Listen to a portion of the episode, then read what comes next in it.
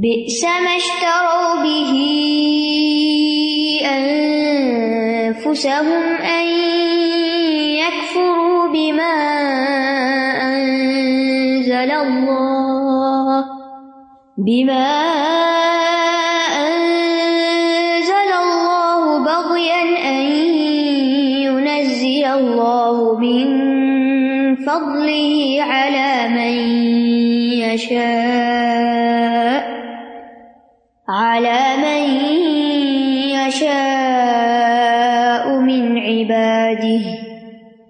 فباءوا بغضب على غضب وللكافرين عذاب مهين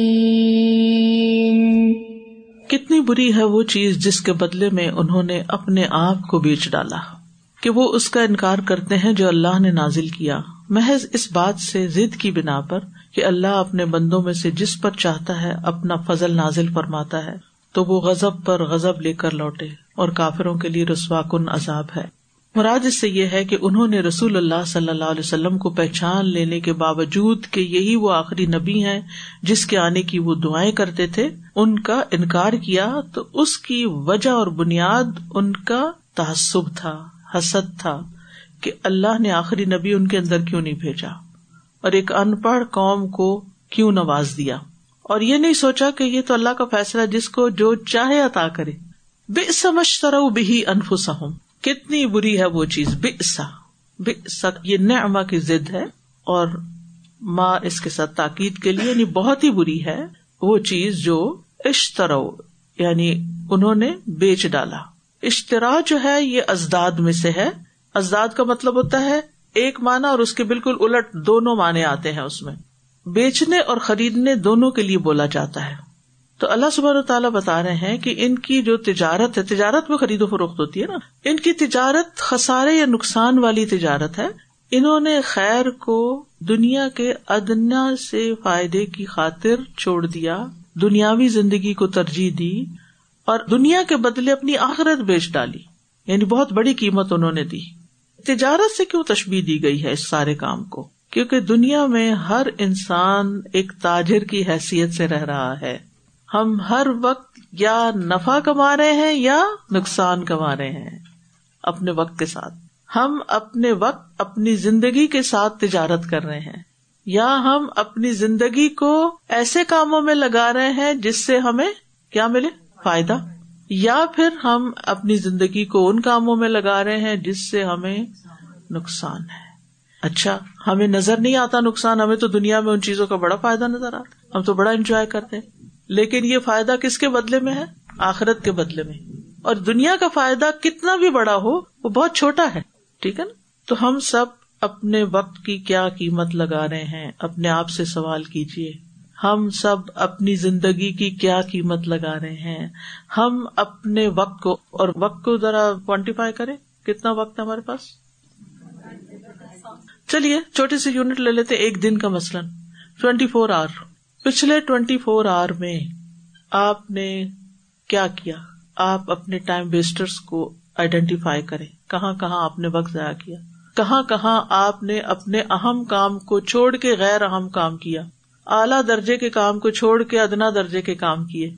اور اگر کل کا بھول چکے ہیں جو ہو چکا سو ہو چکا، تو آئندہ کانشیسلی اپنے آپ کو دیکھیں۔ کم از کم ایک پورے دن اپنے اوپر خوب نظر رکھے کہ میں کیا کر رہی ہوں۔ میں کتنی دیر سوئی اور کتنی دیر ایسے ہی بستر میں لیٹی رہی سوچوں میں۔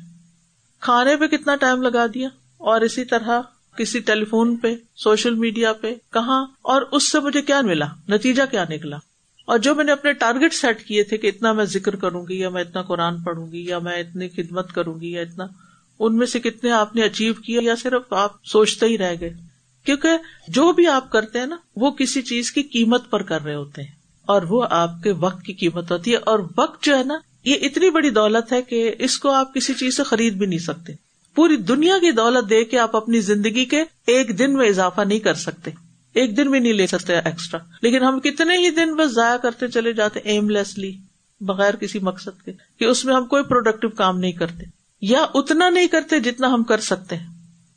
تو بہرحال یہاں اللہ سبحان تعالیٰ نے ان کے اس کام کو خسارے والی تجارت بتایا ہے اور وہ کیا ہے؟ یک فرو بیمان ضل اللہ، کہ انہوں نے کفر کر دیا اس چیز کے ساتھ جو اللہ نے اتاری یعنی قرآن۔ کیوں؟ بغین بغی کی وجہ سے، بغاوت کر کے۔ بغی کا جو لفظی مطلب ہوتا ہے نا، بغا کا، وہ ہوتا چاہنا۔ غیر کی چیز کو چاہنا یعنی اس کی اپنی نہیں، کسی اور کی ہے، اللہ نے کسی اور کو دی آپ وہ چاہتے اسی لیے بغین کا مانا حسد کرنا بھی کیا گیا۔ حاسد کیا چاہتا ہے؟ جو دوسرے کو چیز ملی ہے نا، وہ اس کو مل جائے اور اس کی تو چلی جائے۔ اور ظالم کو بھی باغی کہتے ہیں، کیونکہ وہ کیا کرتا ہے؟ ظلم کر کے جو اس کی چیز نہیں، وہ چاہتا ہے۔ بغاوت کا لفظ بھی اسی سے ہے۔ تو صرف حسد نہیں حسد سے بھی زیادہ خاص ہے۔ اس میں ظلم اور زیادتی بھی پائی جاتی ہے۔ کیونکہ جو بغاوت کرتا ہے، وہ ظلم اور زیادتی کرتا ہے۔ یہ کسی ملک کے خلاف جو بغاوت ہو جاتی ہے، وہ کیا ہوتی ہے؟ وہ ان کی حکومت گرانا چاہتے ہیں یا چھیننا چاہتے ہیں، ٹھیک ہے نا؟ تو یہود کے اندر کیا تھا؟ بغی تھی۔ حسد تو تھا تکبر بھی تھا۔ کہیں حسد کا لفظ آتا ہے، کہیں تکبر کا لفظ آتا ہے، اور یہاں بغی کا لفظ آیا۔ یہ ساری خرابیاں تھی وہاں۔ کہ وہ کیا چاہتے تھے؟ کہ نبی صلی اللہ علیہ وسلم والی نبوبت جو ہے یہ ہمیں ملنی چاہیے۔ یہ تھی ان کی چاہت۔ اور پھر قرآن کا کفر دراصل نبی صلی اللہ علیہ وسلم کا کفر تھا۔ تو نبی صلی اللہ علیہ وسلم کے انکار کی یہاں وجوہات بتائی جا رہی ہیں۔ اللہ من فضل ہی اللہ یشا من عبادی کہ اللہ اپنے فضل میں سے اتارتا ہے جس پر چاہتا ہے اپنے بندوں میں سے۔ یا فضل سے مراد کیا ہے؟ فضل کا لفظی مانا کیا ہوتا ہے؟ زائد ایکسٹرا لیکن قرآن مجید میں جو کنٹیکچل میں دیکھے قرآن مجید میں نا، دو طرح مانی کیے جاتے ہیں۔ ایک ہوتا ہے جس کا لفظ تقاضا کرتا ہے۔ ٹھیک ہے؟ یہ جو آپ پڑھتے ہیں نا، لفظی ترجمہ، وہ کس اعتبار سے کیا جاتا ہے؟ کہ لفظ کا تقاضا یہ ہے۔ یعنی لفظ کا یہ مانا ہے لٹرل میننگ آپ لاتے لاتے لگاتے لگاتے ٹھیک ہے، سمجھ گئے ہم۔ اصل مانا کیا ہے؟ اور ایک ہوتا ہے جیسے رواں ترجمہ، جسے معنی کہا جاتا ہے۔ ترجمہ نہیں، معنی کہا جاتا معنی کا کیا مطلب ہوتا ہے کہ کانٹیکسٹ کس چیز کا تقاضا کر رہا ہے؟ صرف لفظ نہیں۔ کانٹیکسٹ میں کیا مانا بن رہا ہے؟ کیا مطلوب ہے؟ اس لیے بعض مترجمین پھر بریکٹس میں ایکسٹرا لفظ ڈالتے ہیں۔ بعض اسی ٹیکسٹ کے اندر ڈال دیتے ہیں بغیر بریکٹ کے اور وہ بھی صحیح ہوتا ہے۔ وہ کوئی اضافہ نہیں کر رہے ہوتے اپنے پاس سے۔ وہ عبارت کو کھول رہے ہوتے ہیں اس کے معنی کے تقاضے کے طور پر۔ رائٹ فرق سمجھ آ گیا؟ یہ جو اس وقت میں پڑھتی ہوں، یہ رواں ترجمہ ہوتا ہے۔ کانٹیکس کے حساب سے معنی بتا رہی ہوتی۔ اور جو اس سے پہلے آپ دیکھتے دونوں ہی ضروری ہوتے ہیں۔ آپ کو ہر لفظ کا مطلب بھی آنا چاہیے کہ اس کو عربی میں کیا کہتے ہیں اور پھر کنٹیکسچل میننگ بھی آنا چاہیے اور تفصیل دراصل کنٹیکسچل میننگ کی مزید وضاحت ہوتی ہے رائٹ اچھا۔ نزل اللہ من فضلی ہی کہ اللہ نے نازر کیا اپنے فضل میں سے، فضل سے مراد یہاں قرآن ہے۔ ایک اور جگہ پر بھی فضل سے مراد قرآن ہے۔ کل بفضل اللہ و برحمتی ہی فبی کا فلی افرح مفسرین نے وہاں فضل کا مانا قرآن کیا ہے۔ کہہ دیجیے کہ اللہ کے فضل یعنی اس قرآن کی وجہ سے، وہ بھی رحمتی رحمت کا مانا اسلام کیا ہے۔ تو جس کے پاس اسلام ہو، قرآن ہو، اللہ کا فضل ہے اس پر۔ تو فضل ہوتا ہے زیادہ عطا کرنا، بہت بڑی نعمت کا ملنا۔ مثلاً آپ کے پاس ماشاء اللہ ہر طرح کی نعمتیں ہیں یہاں۔ کھانا، پینا، پہننا، اوڑھنا، سب کچھ رائٹ لیکن قرآن کا مل جانا کیا ہے؟ ایکسٹرا زائد، بڑی نعمت کا ملنا۔ تو فضل سے مراد کہ اللہ نے اپنا فضل نازل کر دیا یعنی قرآن یا وہی نازل کر دی، کس پر؟ اللہ میں شاہ میں نبادی اپنے بندوں میں سے جس پر اس نے چاہا۔ اور وہ کون ہے؟ محمد صلی اللہ علیہ وسلم۔ مراد اس سے یہ ہے کہ نبوت کسی کی اپنی اختیاری چیز نہیں ہوتی کہ کوئی خود سے نبی بن جائے، یا کوئی مل جل کے کسی کو نبی بنا دے۔ یہ صرف اللہ ہی بناتا ہے۔ اب چونکہ انہوں نے کفر کیا، اللہ کے بھیجے ہوئے کے ساتھ لہذا نتیجہ کیا؟ جواب میں ان کو کیا ملا؟ فبا بے غزب ان اللہ غزب تو یہ اللہ کے غصے پر غصے کے ساتھ پلٹے۔ غزب غزب کا ترجمہ ہم عام طور پر غصہ کرتے ہیں۔ ترجمہ درست ہے، لفظی ترجمہ۔ لیکن غزب کے اندر پایا کیا جاتا ہے؟ غزب کے اندر ہوتا ہے انتقام کا ارادہ بدلا لینے کا ارادہ۔ ٹھیک ہے؟ اسی طرح غزب کے لیے لفظ سخت بھی استعمال ہوتا ہے، جو کسی چیز سے نفرت دلاتا ہے۔ وہاں اسخط اللہ ہوا یہ جو چیز اللہ کو یعنی ان کے اوپر غزب ناک کرتی ہے یعنی نفرت دلاتی تو یہاں پر غزب پر غزب کے ساتھ پلٹے اور اسی لیے ان کو کیا کہا جاتا ہے؟ مغدوب علیہم۔ ان پر اللہ کا غزب ہوا۔ یعنی کیوں غزب اللہ تعالیٰ ان سے کیوں ناراض ہوئے؟ کیونکہ انہوں نے رسول اللہ صلی اللہ علیہ وسلم کو پہچان لینے کے باوجود آپ کا انکار کیا تھا، ضد کی بنا پر۔ ٹھیک ہے؟ اس کے نتیجے میں ان کے اوپر اللہ کا غزب آیا۔ پھر اور کس وجہ سے ان پر غزب آیا؟ انہوں نے بچڑے کو معبود بنا لیا تھا۔ تو رات میں تحریف کی تھی۔ فوائل الدین یکتبون الکتاب ابھی رسولوں کو قتل کیا تھا۔ عیسیٰ علیہ السلام کی تقزیب کی تھی اور ان کو اپنے طور پر قتل کر دیا تھا۔ تو کیا ہوا؟ اپنے نبیوں کا انکار کیا، ایک غزب ان سب پر الگ الگ بھی، لیکن وہ غزب اور اب محمد صلی اللہ علیہ وسلم کا، لہٰذا پہلے بھی اللہ ان سے ناراض تھا۔ اب اور ناراض ہوا۔ غزب پر غزب ہو گیا ان پر۔ یعنی بار بار یعنی اس سے مراد صرف فرسٹ اینڈ سیکنڈ غزب نہیں، اس سے مراد پہلے بھی ہوا، اب بھی ہوا، بار بار ہوا اور اب بڑا غزب ہوا، جس کی وجہ سے انہیں مغدوب علیہم قرار دیا گیا۔ ولیل کافرین عذاب و مہین اور یہ نہیں کہا گیا ولا ہوں و مہین۔ یہ نہیں کہا گیا، کیونکہ وہ ان کے لیے خاص ہوتا، یہاں جنرائز کر دیا گیا۔ جو بھی ان کی طرح انکار کرے گا پروفٹ کا، تو پھر اس کے لیے کیا ہے؟ عذاب و مہین ہے۔ مہین کہتے ہیں وہ سزا جو ذلیل کر دے انسان کو، ذلت دینے والی۔ اس سے پہلے بھی میں کئی دفعہ بتا چکی ہوں کہ قیامت کے دن کفار کو بھی عذاب ہوگا اور کچھ مسلمانوں کو بھی ہوگا۔ رائٹ یہ بتایا نا پہلے میں نے۔ بادن جو کفار ہیں مشرقین ہیں، منافقین ہیں، وہ تو جہنم کے گیٹس سے جائیں گے، دروازے جہنم کے۔ اور ان پر اللہ تعالیٰ ناراض ہوگا اور ان سے بات بھی نہیں کرے گا اور ان کو سخت ترین عذاب ہوگا۔ جو ان کو ذلیل کرنے کے لیے ہوگا۔ ولیل کافری نا عذاب وہی یعنی اس میں ان کے لیے بڑی بےزتی اور شرمندگی کی بات بھی ہوگی۔ ان کے علماء اور ان کے بڑے اور ان کے مالدار اور ان کے جیسے فرون کارون حمان، یہ سب وہاں پڑے ہوں گے۔ جو دنیا میں بہت بڑے بنتے تھے۔ ٹھیک۔ ذلیل ہو گئے وہاں۔ ابو جہل جس کا اتنا تکبر تھا، ابو لہب جس کے پاس اتنا مال تھا، اور جو ان کے فالوئرس وہ سب۔ اس کے ساتھ جو گناگار مسلمان جہنم میں جائیں گے، وہ کہاں سے گریں گے؟ پلسرات پلسرات سے گریں گے۔ ان کو جو آگ پڑے گی، وہ کس لیے ہوگی؟ ذلیل کرنے کے لیے؟ نہیں، پاک کرنے کے لیے۔ پاک کرنے کے لیے۔ کیونکہ وہ توبہ کیے بغیر مر گئے۔ تو وہ آگ ان کو پاک کرے گی۔ اس لیے یہ فرق ہے۔ ولیل کافرین عذاب و مہین۔ لل مسلمین نہیں ہے۔ کفار پلسرات سے نہیں گزریں گے۔ پلسرات سے گزریں گے جنت میں جانے والے۔ کفار گیٹ سے جائیں گے۔ جہنم کے دروازے ہیں نا۔ لہا سب ات ابواب لکل لباب من ہم جز ام مقصوم قرآن میں آتا ہے۔ یعنی جہنم کے سات دروازے ہیں۔ ہر دروازے کے لوگ تقسیم شدہ ہیں۔ کون کدھر سے جائے گا؟ اور اس کے لیول ہے جہنم کے۔ ایک دروازہ ایک لیول پہ جیسے سب سے نیچے منافقین ہے تو وہ ادھر سے پہنچ جائیں گے۔ گیٹس بند کر دیے جائیں گے۔ اب وہ اس میں سے باہر کبھی بھی نہیں نکل سکیں۔ سورت الجاسیا بھی اگر آپ پڑھے قرآن مجید میں زمر کے آخر میں آتا ہے کہ گروہ در گروہ جہنم میں جائیں گے لوگ۔ وسیق الدین کفر الا جہنم زمرا زمرا گروہ کو کہتے ہیں یعنی گروپس کی شکل میں۔ تو ان کے امال جس لیول کے ہوں گے نا، زیادہ تکبر ہے زیادہ ڈینائل ہے زیادہ نقصان دیا ہے، زیادہ تکلیفیں دی مسلمانوں، وہ اس خاص ایریا میں جائیں گے۔ وہ پھر دروازہ بند کر دے تو وہ تو ان کے ہو گئے، وہاں سے وہ نہیں نکلیں گے۔ لیکن جو مسلمان ہوں گے، تو وہ کہاں سے جائیں گے؟ اوپر سے۔ اور وہاں سے کچھ تیز رفتاری سے نکل جائیں گے اور کچھ گریں گے، کچھ تھوڑی دیر رہیں گے اور کچھ بہت دیر بھی رہیں گے۔ توبہ کیے بغیر اگر مر گئے کفارا کیے بغیر مر گئے کفارا کس چیز سے ہوتا ہے؟ نیکیوں سے ہوتا ہے۔ اور توبہ بھی نہیں کی، کوئی کفارا بھی نہیں کیا، تو پھر وہ جب صاف ستھرے ہو جائیں گے، پھر وہاں سے نکال لیے جائیں گے نبی صلی اللہ علیہ وسلم کی شفات سے۔ تو اس آئے سے پتا چلتا ہے کہ یہود کو کفر پر ابھارنے والی چیز حسد تھی۔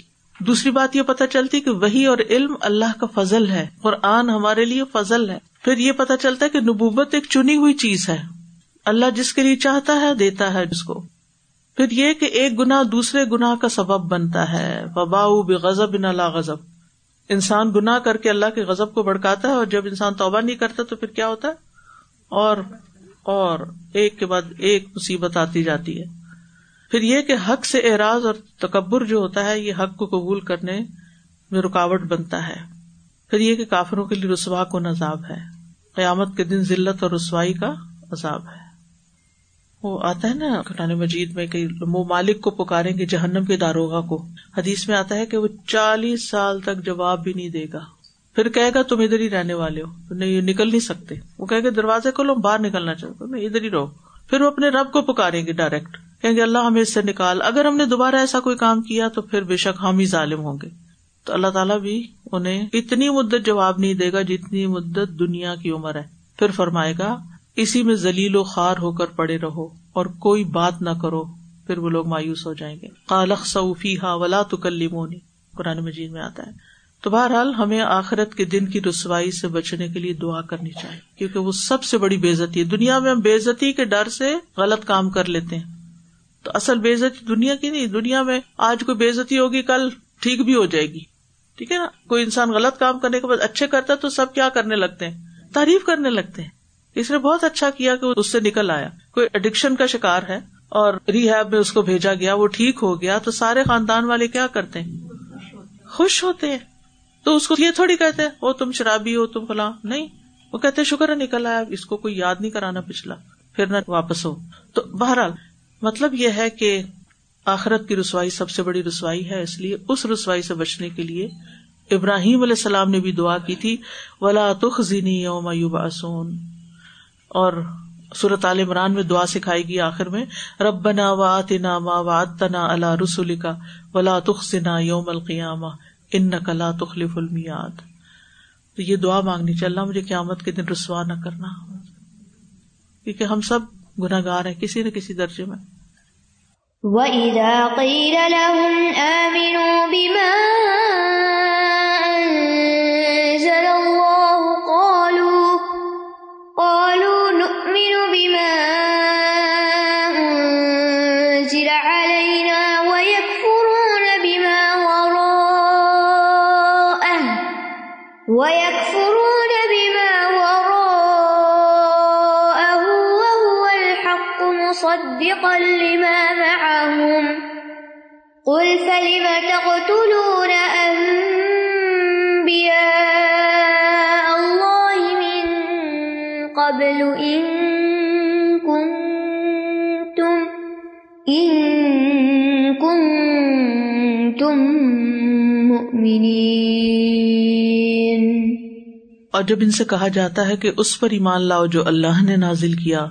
تو وہ کہتے ہیں کہ ہم تو صرف اسی کو مانیں گے جو ہم پر نازل کیا گیا، اور جو کچھ اس کے علاوہ ہے اس کا وہ انکار کرتے ہیں، حالانکہ وہ حق ہے، اور اس کتاب کی تصدیق کرنے والا ہے جو ان کے پاس ہے۔ کہہ دیجیے اگر تم ماننے والے ہو تو اس سے پہلے اللہ کے نبیوں کو کیوں قتل کرتے رہے؟ اس آیت میں یہود کا رسول اللہ صلی اللہ علیہ وسلم پر ایمان نہ لانے کا ایک بہانہ بتایا گیا ہے۔ کہ جب انہیں قرآن پر ایمان لانے کے لیے کہا جاتا ہے، رسول اللہ صلی اللہ علیہ وسلم پر ایمان لانے کے لیے کہا جاتا ہے، تو وہ کہتے ہیں، ہم تو اس پر ایمان لاتے ہیں جو ہم پہ نازل کیا گیا۔ کیا؟ تورات۔ اور ہم اسی کے مکلف ہیں۔ اس کے علاوہ ہم پر کوئی ذمہ داری نہیں۔ تو اللہ سبحان تعالیٰ نے اس کے جواب میں کیا فرمایا؟ کہ یہ بالکل بے معنی سی بات ہے کہ تم قرآن کو نہیں مانتی کیونکہ قرآن تو پچھلی کتابوں کی تصدیق کر رہا ہے۔ تمہیں اس کے ماننے میں کیا نقصان ہے؟ اور تم پہچان بھی چکے ہو کہ جس رسول کے آمد کا تمہیں شدت سے انتظار ہے، وہ وہی رسول آ گیا ہے۔ تو اگر تم اپنے اس بات میں بھی سچے ہو کہ ہم تو رات کو مانتے ہیں، تو پھر پچھلے امبیا کو کیوں قتل کیا جنہوں نے تمہیں تورات کی تعلیم دی اور تورات کے مطابق تمہارے امور کا فیصلہ کیا؟ وہ تمہیں تورات کی طرف دعوت دیتے تھے اور تورات میں تمہیں امبیا کو قتل کرنے سے منع کیا گیا تھا۔ تو اس سے یہ پتا چلتا ہے کہ تمہارا یہ کہنا بالکل جھوٹ ہے، غلط ہے۔ وہ ازاقیل الحم اور جب ان سے یعنی بنو اسرائیل سے کہا جاتا ہے آمین بما انزل اللہ، ایمان لا اس چیز پر جو اللہ نے نازل کی، کس کی طرف اشارہ ہے؟ قرآن مجید کی طرف۔ ٹھیک ہے؟ کیل الحم کہا گیا۔ کہنے والا کون ہے؟ اللہ سبحان تعالیٰ یا یعنی رسول اللہ صلی اللہ علیہ وسلم سے کہلوایا گیا۔ تو آمن نبی کا کیا مطلب ہوتا ہے؟ یعنی اس کے سامنے سر تسلیم خم کر لو، اس کو مان جاؤ۔ کالو تو ان کا جواب کیا ہوتا ہے؟ نو بیما انزلہ علینا ہم تو بس وہی مانیں گے جو ہماری طرف نازل کیا گیا۔ وہ یک فرو نہ بیما ورا اہ برا کا مطلب پیچھے بھی ہوتا ہے۔ جو اس کے پیچھے آیا یعنی بعد میں آیا، اس کا وہ انکار کرنے والے ہیں۔ اور برا کا مانا علاوہ اور سوا کے لیے بھی آتا ہے۔ تو انہوں نے قرآن کا بھی انکار کیا اور انجیل کا بھی انکار کیا۔ اسی طرح بعض رسولوں کو مانتے تھے اور بعض کا انکار کرتے تھے۔ تو اصل تو اپنی خواہش کی پیروی کرتے تھے نا۔ حق کی تو نہیں۔ وہ الحق کو مصدق اہم اگر حق کی پیروی کرتے تو کیا کرتے؟ قرآن کو مانتے، جو کہ ایک حق ہے، سچی بات ہے۔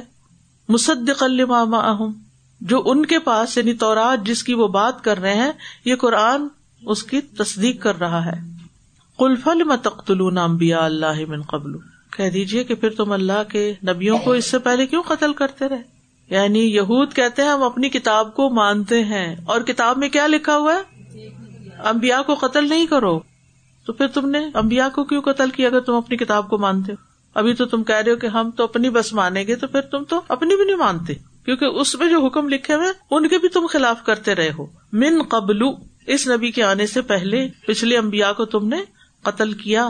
ان کن تم مومنین، اگر تم واقعی ایمان کے دعوے میں سچے ہو، اس سے بڑی اہم بات پتہ چلتی ہے کہ کتاب پر ایمان کب مکمل ہوتا ہے؟ اللہ کے ہاں ویلڈ ایمان کون سا ہے جب انسان اس پر عمل کرتا ہے؟ تو اس سے پتہ چلتا ہے کہ نبی صلی اللہ علیہ وسلم لوگوں کو ایمان لانے کی دعوت دیتے تھے وہ ذاکیل اللہ اور یہ بھی پتہ چلتا ہے کہ بیمان ضل اللہ سے مراد قرآن، اللہ کا کلام ہے۔ اور بنی اسرائیل کی سرکشی کا بھی پتہ چلتا ہے کہ انہوں نے چٹا جواب دے دیا کہ ہم تو بس وہی مانیں گے جو ہماری اپنی کتاب میں ہے۔ اور مشکین کیا کہتے تھے؟ حسبنا ما وجدنا علیہ آبانا۔ جو ہمارے باپ دادا کا دین ہے، ہم تو اسی پہ چلیں گے۔ یہ بالکل یہی بات ہے کہ جب کسی کو کہا جاتا ہے کہ اپنی زندگی قرآن کے مطابق ڈھال لو تو وہ کیا کہتا ہے؟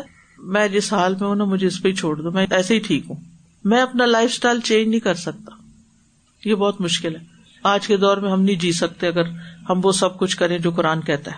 حالانکہ یہی حق ہے۔ اس سے بھی پتا چلتا ہے کہ قرآن پچھلی کتابوں کو سچا مانتا ہے۔ تو ہمیں بھی ان پر ایمان لانا چاہیے۔ جو تبدیلی ہو چکی، وہ ہو چکی، لیکن جو اللہ نے نازل کیا، وہ بالکل حق ہے۔ اس سے یہ بھی پتا چلتا ہے کہ انسان ایمان کی وجہ سے اطاعت کرتا ہے۔ جو شخص سچا ایمان نہیں رکھتا، اس کی اطاعت بھی نہیں ہوتی۔ ایمان انسان کو اللہ کا فرما بردار بنا دیتا ہے۔ اخلاص عطا کرتا ہے، نافرمانیوں سے بچاتا ہے، گناہوں سے بچاتا ہے۔ وَلَقَدْ جَاءَكُم مُوسَى بِالْبَيِّنَاتِ ثُمَّ اتَّخَذْتُمُ الْعِجْلَ ثُمَّ اتَّخَذْتُمُ الْعِجْلَ مِن بَعْدِهِ وَأَنتُمْ ظَالِمُونَ اور یقیناً موسا تمہارے پاس واضح نشانیاں لے کر آئے۔ پھر تم نے اس کے جانے کے بعد بچڑے کو معبود بنا لیا اور تم ہو ہی ظالم۔ آیت کا کیا مطلب ہے؟ کہ علیہ السلام بھی جیسے تورات میں جو کچھ لکھا تھا، سچ تھا، ایسے علیہ السلام بھی بینات لے کر آئے تھے۔ یہاں بھی آپ دیکھے تین موقع دات ہیں واؤ قسم کی، لام تاکید کا اور قد تحقیق کا۔ یہود ہی سے خطاب ہے کہ تمہارے پاس تمہارے نبی آئے تھے علیہ السلام۔ اب جو نبی صلی اللہ علیہ وسلم کے زمانے میں تھے یہود، ان کے پاس تو نہیں آئے تھے۔ تو مجموعے سے خطاب ہے، کیونکہ وہ ان کو مانتے تھے۔ اور وہ تمہارے پاس بینات لائے کتنی بینات تھی ان کی؟ نو۔ سورت بنی اسرائیل میں آتا ہے، ولقد آتی نا موسا تس آیا تم بینات ہم نے موسا کو نو واضح نشانیاں دی تھی تو اللہ تعالیٰ نے ان کی تائید کی ہے یہاں۔ لیکن ساری نشانیاں دیکھنے کے باوجود بھی تم نے کیا کیا؟ تم تخص تم الجلا میں پھر بھی بچڑے کو معبود بنا لیا، اللہ کو چھوڑ کر۔ جس نے علیہ السلام کو بھیجا، جس نے علیہ السلام کو ساری نشانیاں دی جو تم سب دیکھتے رہے ہو، اس کے باوجود پھر تم اللہ کے ساتھ شرک کر بیٹھے۔ اور تمہیں پتا تھا کہ اس بچڑے میں جان نہیں ہے، یہ زیورات کا بنا ہوا ہے۔ اور سامری نے بنایا ہے، یہ مجسمہ ہے، جس میں ایک سوراخ ہے، جس سے ہوا گزرتی ہے تو وہ آواز نکالتا ہے۔ اور ممباد ہی کا کیا مطلب ہے؟ اس کے بعد۔ کس کے بعد؟ علیہ السلام کے بعد۔ کہاں جانے کے بعد؟ دنیا سے؟ نہیں، کوہ تور پہ جانے کے بعد۔ پھر جب واپس آئے تو آپ کو معلوم ہے کیا ہوا۔ لیکن یہاں پہ کیا فرمایا؟ وہ ان تم ظالم اور تم ظالم۔ ظالم کا لفظ ظلم سے ظلم کس کو کہتے یہاں ظلم سے مراد شرک ہے۔ کیونکہ ان نہ شرک لظلم نظیم شرک سب سے بڑا ظلم ہے۔ تو یہود کا بچڑے کو معبود بنانا لا علمی کی وجہ سے نہیں تھا۔ جی جان بوجھ کے تھا۔ تو جو شخص جان بوجھ کے غلط کام کرتا ہے، وہ کون ہوتا ہے؟ وہ ظالم ہوتا ہے، اپنی جان پہ ظلم کرتا ہے۔ تو اس سائے سے پتہ چلتا ہے کہ اللہ سبحان تعالیٰ نے علیہ السلام کی مدد کی، تائید کی نو نشانیوں کے ساتھ اور دوسری طرف بنی اسرائیل کی مذمت کی کہ پھر بھی انہوں نے اللہ کو بلا دیا اور بچڑے کو معبود بنا لیا۔ اور بچڑے کی عبادت جو تھی، یہ جہالت کی وجہ سے نہیں تھی، بلکہ علم کے باوجود انہوں نے ایسا کیا۔ اور غیر اللہ کی عبادت بہت بڑا ظلم ہے۔ وَإِذْ أَخَذْنَا مِيثَاقَكُمْ وَرَفَعْنَا فَوْقَكُمُ الطُّورَ خُذُوا مَا خُذُوا مَا آتَيْنَاكُمْ بِقُوَّةٍ وَاسْمَعُوا قالوا سمعنا وعصينا وأشربوا في قلوبهم العجل بكفرهم قل بئس ما يأمركم به إيمانكم إن كنتم إن كنتم مؤمنين اور جب ہم نے تم سے پختہ عہد لیا اور کوہ تور کو تمہارے اوپر بلند کیا اور حکم دیا کہ جو ہم نے تمہیں دیا ہے اسے مضبوطی سے پکڑ لو اور سنو، انہوں نے کہا ہم نے سن لیا اور ہم نے نافرمانی کی اور ان کے کفر کی وجہ سے ان کے دل بچڑے کی محبت پلا دیے گئے۔ کہہ دیجیے کتنا برا ہے وہ کام جس کا حکم تمہارا ایمان تمہیں دیتا ہے اگر تم مومن ہو۔ یہاں اللہ سبحان تعالیٰ فرما رہے ہیں کہ تمہارا تورات پر ایمان لانے کا دعوی اس لحاظ سے بھی غلط ہے کہ جب وہ تمہیں دی گئی تھی، اس وقت کوہ تور کو تم پہ بلند کیا گیا تھا۔ اور تم نے یہ جان لیا کہ یہ ہمارے سر پہ آ گرے گا اگر ہم نے نہ مانا۔ اس وقت بھی تمہارا حال یہ تھا کہ زبان سے تو تم نے کہا، ہم نے سنا، لیکن دل میں انہوں نے کہا، مانیں گے نہیں، نیت کوئی نہیں تھی۔ اللہ کو سب پتا چل جاتا ہے کہ اس کا کوئی حکم سننے کے بعد کون عمل کرنے کا ارادہ رکھتا ہے اور کس کے دل میں کھوٹ ہے۔ کون ایسا ہے جو کہتا ہے مجھے کرنا تو کوئی نہیں، بس ٹھیک ہے پتا چل گیا کافی ہے۔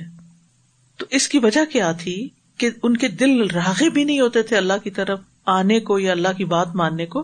کیونکہ وہ طرح طرح کے موجات اور کرامتے ہر چیز دیکھ دیکھ کے ان کے دل سخت ہو چکے تھے۔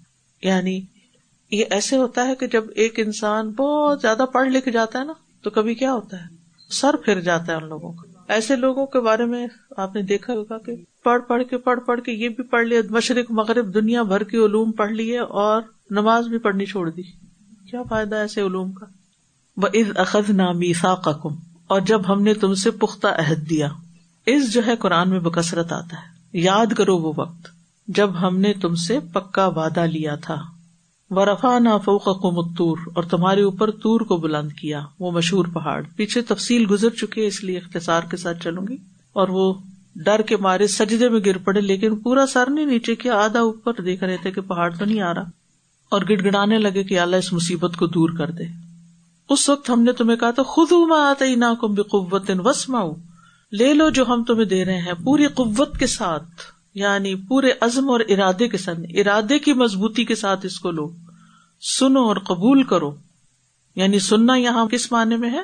صرف کانوں سے ٹکرانا نہیں، بلکہ پرسیو کرنا، اس کو سمجھو۔ اور اس پر عمل کرو یعنی اس کا جواب دو۔ جو یہ کہہ رہا ہے اس طرح کرو۔ کالو سمے نہ وہاں کہا، ہم نے سن لیا، لیکن ہم نے ماننا کوئی نہیں۔ ہم نے نافرمانی کی۔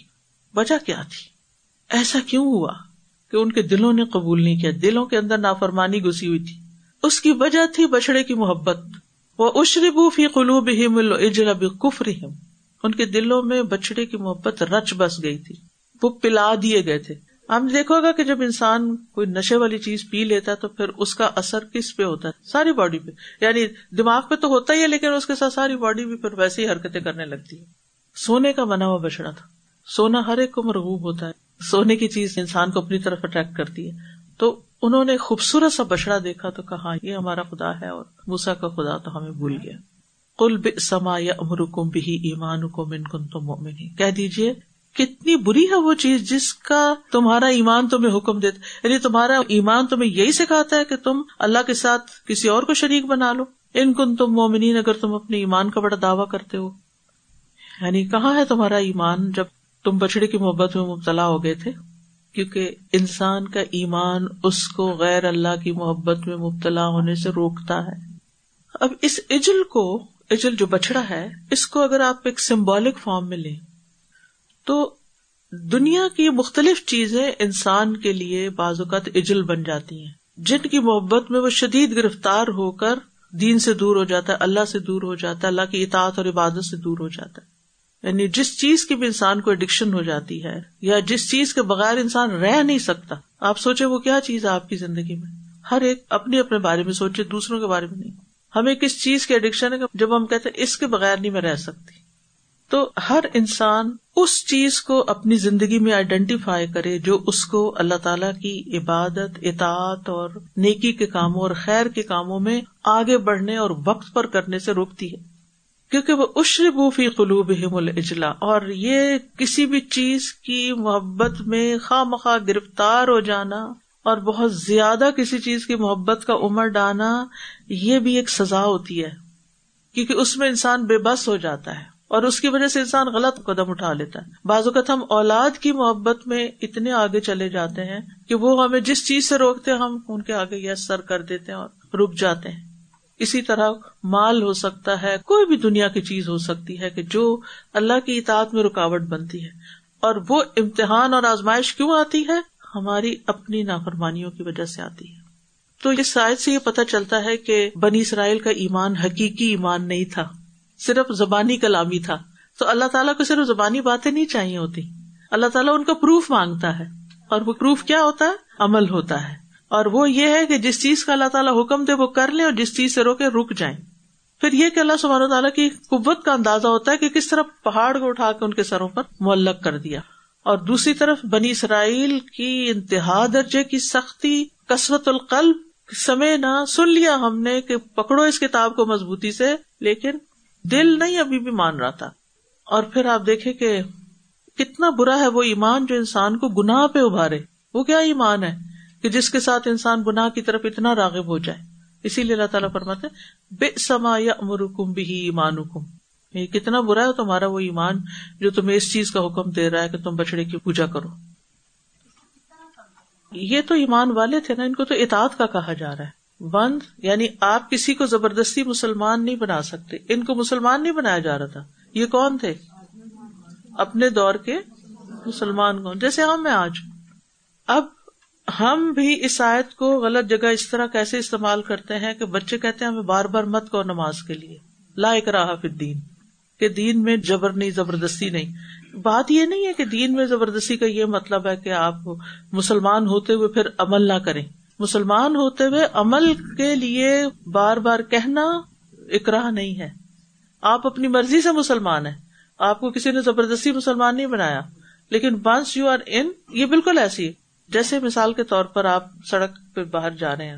اپنی مرضی سے جا رہے ہیں، آپ کو کوئی نہیں کہتا کہ آپ اندر آؤ۔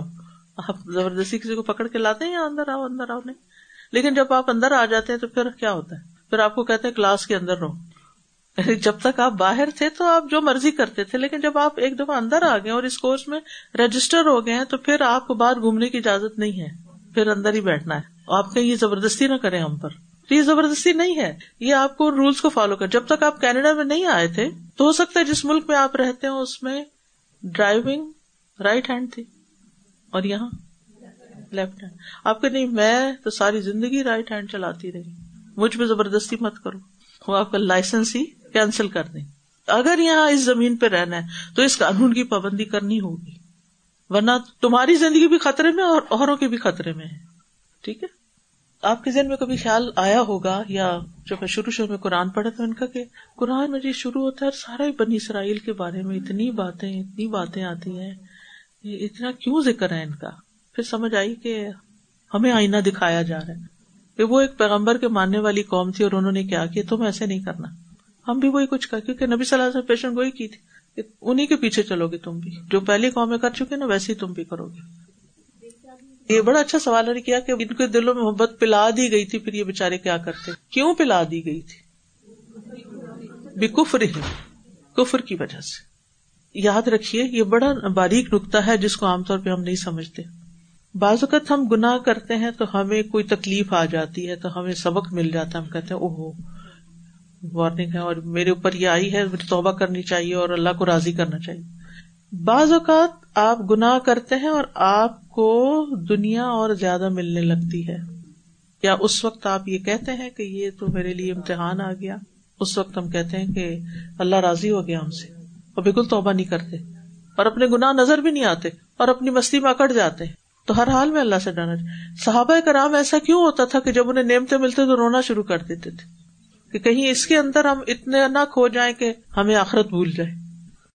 وَلَقَدْ آتَيْنَا مُوسَى الْكِتَابَ وَقَفَّيْنَا مِن بَعْدِهِ بِالرُّسُلِ وآتينا عيسى ابن مريم البينات وأيدناه بروح القدس أفكلما جاءكم رسول بما لا تهوى أنفسكم استكبرتم ففريقا كذبتم وفريقا تقتلون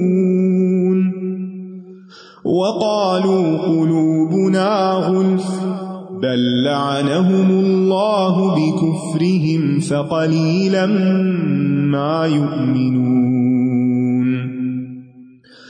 ولما جاءهم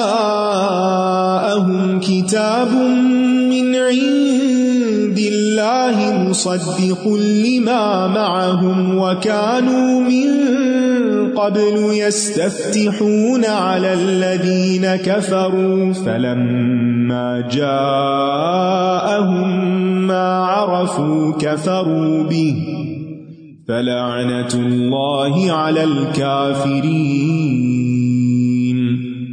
بئس ما اشتروا به أنفسهم أن يكفروا بما أنزل الله بغيا أن ينزل الله من فضله، أن ينزل الله من فضله على من يشاء من عباده، فباءوا بغضب على غضب، وللكافرين عذاب مهين. وإذا قيل لهم آمنوا بما أنزل الله قالوا نؤمن بما أنزل علينا ويكفرون بما وراءه وهو الحق مصدقا لما معهم قل فلم تقتلون أنبياء الله من قبل إن كنتم مؤمنين ولقد جاءكم موسى بالبينات ثم اتخذتم العجل من بعده وأنتم ظالمون وَإِذْ أَخَذْنَا مِيثَاقَكُمْ وَرَفَعْنَا فَوْقَكُمُ الطُّورَ خُذُوا مَا آتَيْنَاكُمْ بِقُوَّةٍ وَاسْمَعُوا قالوا سمعنا وعصينا وأشربوا في قلوبهم العجل بكفرهم قل بئس ما يأمركم به إيمانكم إن كنتم مؤمنين وآخر دعوانا أن الحمد لله رب العالمين. سبحانك اللهم وبحمدك أشهد أن لا إله إلا أنت، أستغفرك وأتوب إليك. السلام عليكم ورحمة الله وبركاته.